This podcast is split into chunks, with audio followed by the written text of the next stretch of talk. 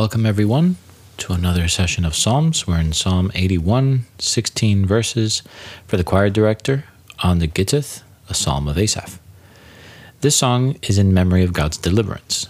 It seems to be festive in nature and is traditionally linked with the Feast of Tabernacles. And we can read about that in Leviticus 23, 33 to 36, and 39 to 43, as well as in Deuteronomy 16, 13 to 15. Asaph calls the people to the festival in memory of God's great deliverance from the bondage of Egypt. Verses 1 and 2 Sing for joy to God our strength. Shout joyfully to the God of Jacob. Raise a song, strike the timbrel, the sweet sounding lyre with the harp. The psalmist calls everyone to sing and play instruments. He wants them to join in the celebration. They were joyfully celebrating the true God of strength, the God of Israel. Verses 3 through 5. Blow the trumpet at the new moon, at the full moon on our feast day, for it is a statute of Israel, an ordinance of the God of Jacob. He established it for a testimony in Joseph. When he went through the land of Egypt, I heard a language that I did not know. The trumpets were to be sounded on the festival day. The Feast of Tabernacles was on the 15th day of the seventh month. We see this in Leviticus 23:33, which would be a day of the full moon. The seventh month fell around September or October. God had called for the trumpet to be blown in memory of when Israel went through Egypt. They were in a land whose language they did not know. Verses 6 and 7. I relieved his shoulder of the burden. His hands were freed from the basket. You called in trouble, and I rescued you. I answered you in the hiding place of thunder. I proved you at the waters of Meribah, Selah. God had removed the burden of slavery from the people of Israel. They had called for him, and he had answered. He tested them at the waters of Meribah, and they failed. Exodus 17:7 and also Numbers 20:13. The Feast of Tabernacles was to remind Israel of their wandering days in the desert. Verses 8 through 10. Hear, O people, and I will admonish you. O Israel, if you would listen to me. Let there be no strange God among you, nor shall you worship any foreign God. I, the Lord, am your God, who brought you up from the land of Egypt. Open your mouth wide, and I will fill it. God calls on his people not to chase after false gods. They were hollowed out distractions, not capable of satisfying. It was only the God of Israel that had brought Israel out of Egypt, and only he could satisfy them. God even calls them to open their mouths and he would fill them. In other words, he would bountifully supply their needs if they were to depend on him. Verses 11 and 12. But my people did not listen to my voice, and Israel did not obey me, so I gave them over to the stubbornness of their heart, to walk in their own devices. Israel did not listen to the word of God, but instead they followed their own ways, their own pleasures. So God allowed them to walk in their stubbornness. He let them run to their destruction. Verses 13 through 16. Oh, that my people would listen to me that Israel would walk in my ways. I would quickly subdue their enemies and turn my hand against their adversaries. Those who hate the Lord would pretend obedience to him, and their time of punishment would be forever. But I would feed you with the finest of the wheat, and with honey from the rock I would satisfy you. God's promise is great here. If Israel would walk in his statutes, obey his commands, and follow him as their God, then he would bless them. He would be against their enemies and drive them off.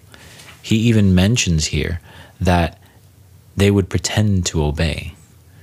He would feed them with the blessings, the best of the blessings, the best of wheat and the best of honey. Now, this is very important. Verse 15 is very interesting because God acknowledges that there are some that will pretend to obey him. These do not do all the outward motions, but their hearts are not for God. He terms this type of obedience as hatred towards God. God says their punishment would be forever, which seems to indicate hell. There are those who pretend to obey God solely for the sake of convenience, because of peer pressure or any other excuse imaginable. This false obedience does not honor God. God knows the intent of our hearts. They are not hidden from Him. Why do you obey God? Do you obey out of love, out of honor, respect for Him? Or do you obey God in a pretending manner to avoid punishment or for any other reason? This is where we're called to check our hearts. Psalm 82. We have eight verses here. This is a psalm of Asaph. This psalm is one that declares God as supreme judge. He would one day judge human judges. The psalmist calls on God to act in justice. Those who ignore God's precepts in their judgment would perish. This psalm is also by Asaph. Verse 1 God takes his stand in his own congregation, he judges in the midst of the rulers. The psalmist pictures God taking the stand as the great judge who alone is holy, righteous, and completely just. He is presiding against the rulers of all the people. Verses 2 through 5. How long will you judge unjustly and show partiality to the wicked, Selah? Vindicate the weak and fatherless, do justice to the afflicted and destitute, rescue the weak and needy, deliver them out of the hand of the wicked. They do not know, nor do they understand. They walk about in darkness. All the foundations of the earth are shaken. God is not pleased with injustice in judging. These judges were showing preference to the wicked.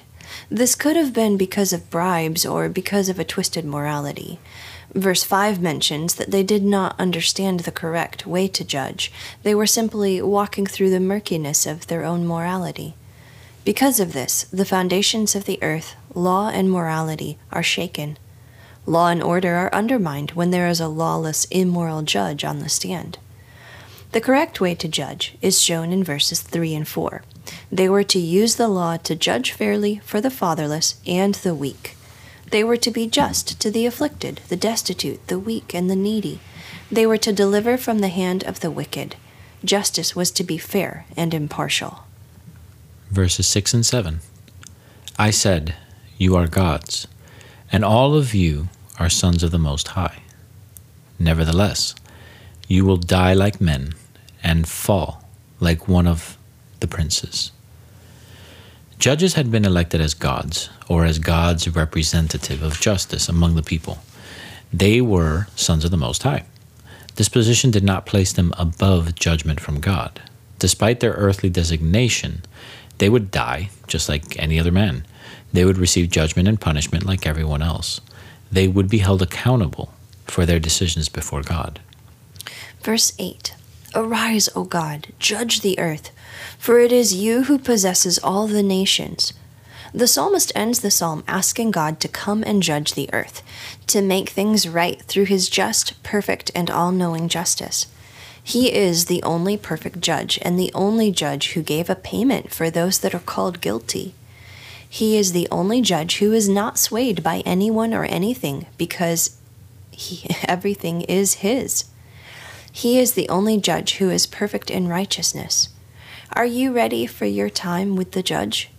Remember, if you come in the blood of Jesus, you will be declared not guilty. Yet if you are trying to come in anything else, you will receive judgment because nothing else can save. Psalm 83, 18 verses, a song, a psalm of Asaph. Asaph prays to God for power to destroy the enemies that are surrounding Judah. These enemies desire to crush and destroy her. This is an imprecatory psalm, one that calls for judgment, and the last of Asaph's psalms. Verses 1 through 8. O God, do not remain quiet. Do not be silent, and, O God, do not be still. For behold, your enemies make an uproar, and those who hate you have exalted themselves. They make shrewd plans against your people and conspire together against your treasured ones. They have said, Come and let us wipe them out as a nation, that the name of Israel be remembered no more. For they have conspired together with one mind. Against you they make a covenant. The tents of Edom and the Ishmaelites, Moab and the Hagrites, Gebal and Ammon and Amalek, Philistia with the inhabitants of Tyre. Assyria also has joined them they have become a help to the children of Lot, Selah. The psalmist calls on God to speak. God had seemingly been silent for some time. Asaph asks that he breaks the silence and act. He mentions that there were enemies of Israel surrounding them. These enemies hated God and his chosen people, his treasure. They wanted to destroy Israel completely, so they plotted and conspired. The author names the enemies Edom, descendants of Esau, you read about them in Genesis 36, Ishmaelites, the descendants of Ishmael, in Genesis 25, Hagrites, they possibly lived east of Gilead, Gebal, also Byblos, north of Tyre or Edom.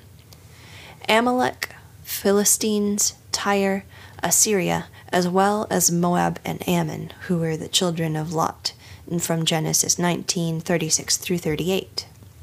Verses 9 through 12.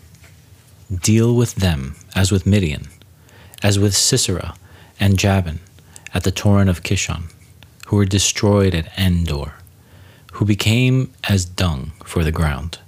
Make their nobles like Oreb and Zeb, and all their princes like Zebah and Zalmunna, who said, Let us possess for ourselves the pastures of God. He alludes to victories by the judges, against Midian by Gideon.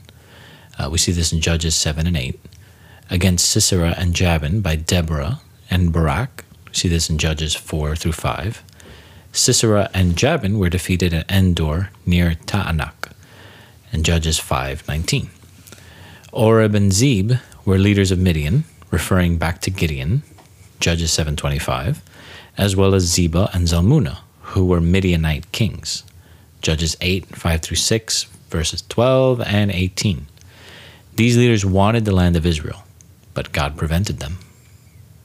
Verses 13 through 16. Oh my God, make them like the whirling dust, like chaff before the wind, like fire that burns the forest, and like a flame that sets the mountains on fire. So pursue them with your tempest, and terrify them with your storm. Fill their faces with dishonor, that they may seek your name, O Lord. The psalmist asks God to make these enemies like dust or like chaff, which is the empty shell of the wheat, that is taken by the wind, or like a fire that burns the forest. All of these would fail against a storm. So the psalmist wanted God to be the storm to terrify them and cause them to fail in their schemes. The desire for dishonor or humiliation on the enemy is interesting, as the ultimate desire for the psalmist is that these people come to know the true God. Verses 17 and 18 Let them be ashamed and dismayed forever and let them be humiliated and perish, mm. that they may know that you alone, whose name is the Lord, are the most high over all the earth. Asaph closes with the alternative to believing in God shame, humiliation, and dismay. Without God, they would perish forever, but still know that there is only one true God. At the end of it all, everyone, believer and unbeliever alike, will know that God is the only true God. Those in heaven and in hell will fully understand this fact. All creatures will know the truth of their Creator. There will be no more hiding or pretending. Do you believe that others around you are ready for this day? All will know Him as God, but on that day, they will know Him as just judge or as Messiah and Savior. If others you know are not ready, tell them. Psalm 84, verses 1 through 12 will be covered. That's what's in the psalm. For the choir director on the Gittith, a psalm of the sons of Korah. This psalm seems to be very similar to Psalm 42 and 43.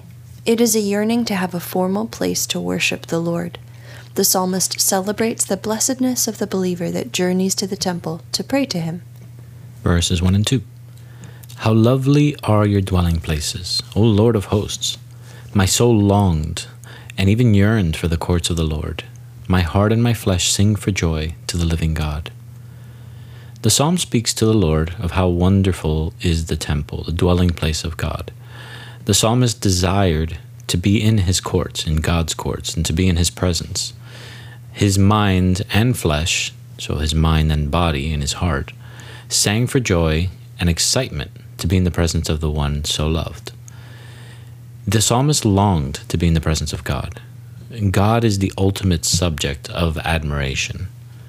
And from our studies, it seems like God will have a future temple to dwell in. But what about now? Now God dwells in the heart of every believer. And we see this with the Holy Spirit. He is present with us all day, every day. All we must do to communicate with Him is read His Word or pray to Him. Verses 3 and 4. The bird also has found a house, and the swallow a nest for herself, where she may lay her young, even your altars, O Lord of hosts, my God and my King. How blessed are those who dwell in your house! They are ever praising you, Selah. Birds have houses, and the Lord with his altars has the same. Some birds had made their nests on temple grounds. The psalmist thinks how lucky they were to live so close to the Lord's house. Those that dwell or live in the house of God and in his presence are blessed. They were in his home and could raise their praise at any time. Verses 5 through 7 How blessed is a man whose strength is in you, in whose heart are the ways of Zion. Passing through the valley of Baca, they make a, a spring. The early rain also covers it with blessings. They go from strength to strength. Every one of them appears before God in Zion. The psalmist declares a state of blessings on the man who depends on God for strength. Those that were faithful to go to Jerusalem to be in the presence of God were blessed. The valley of Baca, which is a balsam tree, is apparently a place that was waterless, but then became a, a spring. This was probably on the way to Jerusalem. The rains covered the, the place with puddles of water. There is empowerment in the presence of God. He provides the strength so that we can carry on. Verses 8 and 9. O Lord, God of hosts, hear my prayer. Give ear, O God of Jacob, Selah. Behold our shield, O God, and look upon the face of your anointed. The psalmist calls on God to hear his prayer and his praises. The psalmist also prays for the king, your anointed, who was considered a shield for the people. He was to protect them, Israel, from outside enemies.